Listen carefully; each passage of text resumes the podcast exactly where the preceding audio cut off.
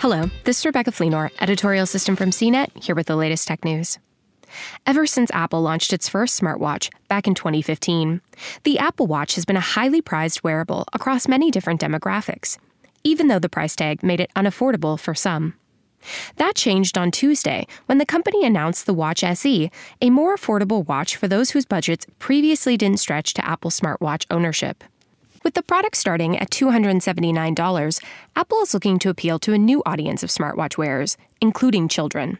The new Apple Watch Family Setup feature lets people connect multiple watches to one iPhone, and Apple is clearly hoping parents can be convinced to invest in a smartwatch for their beloved offspring.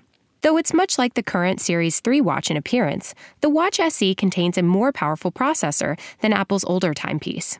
The Series 3 dates back to 2017, so customers may be reassured to know Apple is doing more than rebadging an old product. The company has given the gadget a much needed internal refresh to make it relevant in 2020 and beyond. As you might expect from a less expensive model, the SE doesn't have all the advanced features of Apple's higher end watches, such as fall detection or an ECG monitor. But it has a number of fitness tracking capabilities, the company also promises larger and easier to read metrics on its most advanced watch display, which is actually 30% bigger than the screen on the Series 3. Apple's September event is usually an opportunity for the company to show off its latest iPhones, but with no phones making an appearance Tuesday, watches were able to take center stage.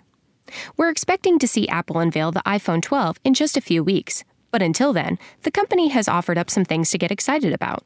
Among the announcements Apple made at Tuesday's event, the unveiling of the Apple Watch SE stands out for potentially bringing a much loved and lusted after product to a fresh audience. Though seasoned smartwatch owners or those who require deeper insights into their health metrics may still be drawn to the more expensive top of the range Apple Watch, the SE may do a fine job of serving the majority of people looking for an attractive and capable smartwatch. The Watch SE could also benefit Apple by allowing it to hold on to its position as market leader in global sales of wearables. A less expensive smartwatch might allow the company to lure in buyers who might otherwise have opted for a budget fitness tracker from rivals such as Fitbit. For more of the latest tech news, visit cnet.com.